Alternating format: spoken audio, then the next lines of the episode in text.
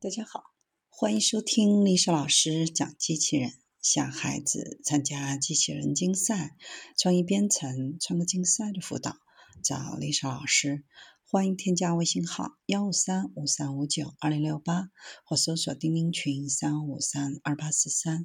今天丽莎老师给大家分享的是五 G 加医疗机器人加 VR 探视系统正式启用。五 G 加医疗机器人加 VR 探视系统在四川大学华西医院正式启用。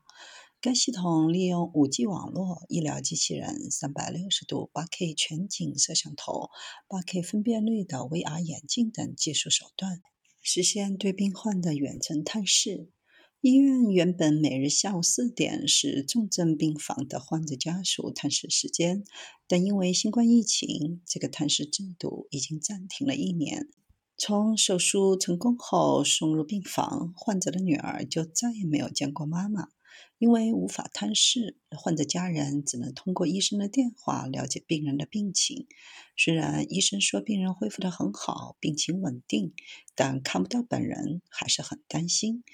远程探视过程当中，患者家属在病房外佩戴 VR 眼镜后，装载 8K 全景摄像头的医疗机器人自动前往患者的病床前。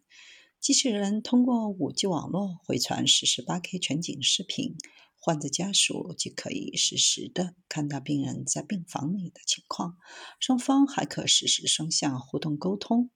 在探视系统下，可以解决 ICU 全封闭管理，病人家属无法亲临现场与病人近距离探视。病人因为家属不能陪伴，容易造成孤独无助的心理困境等问题。医院下一步还将实现 5G 加 VR 的远程会诊和远程查房。